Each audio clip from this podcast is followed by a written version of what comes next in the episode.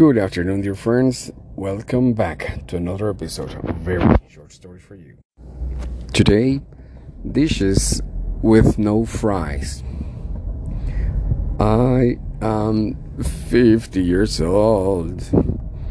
When I was a kid, it was rare, rare to see fries on your dish.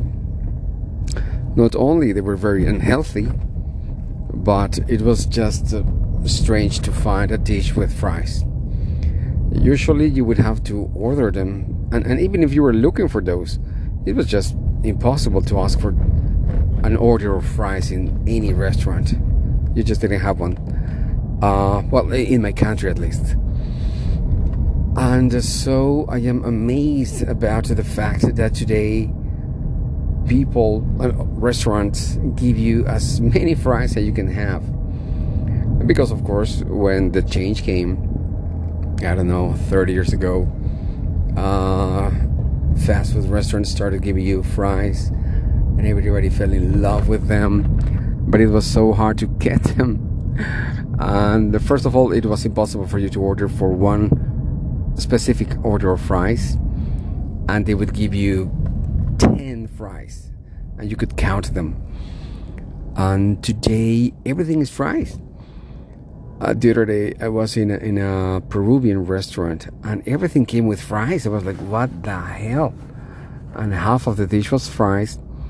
So I, I don't understand why they think this is something that you want, or, or that you're gonna feel happier if you have fries. Of course, I have them. I'm, I'm not crazy. but I am thinking, what's the magic behind the fries? I am sure it has something to do with uh, psychology and the prices.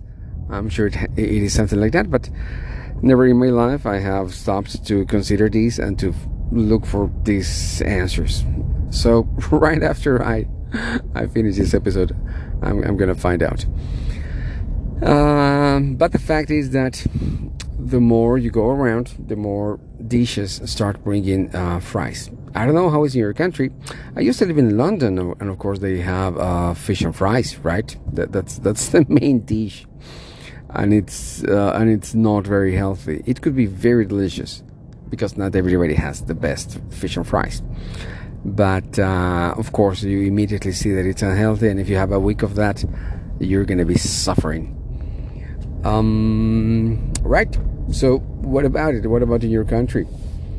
Because I've been in in the U.S., of course, fries is just crazy everywhere. I've been to London, of course, fish and fries. I've been to some other countries around here, um, Argentina, Chile, Brazil.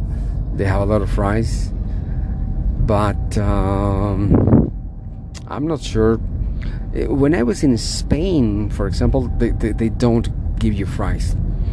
If you order a, a fish, until your your dish, your plate is gonna come with a fish and nothing else.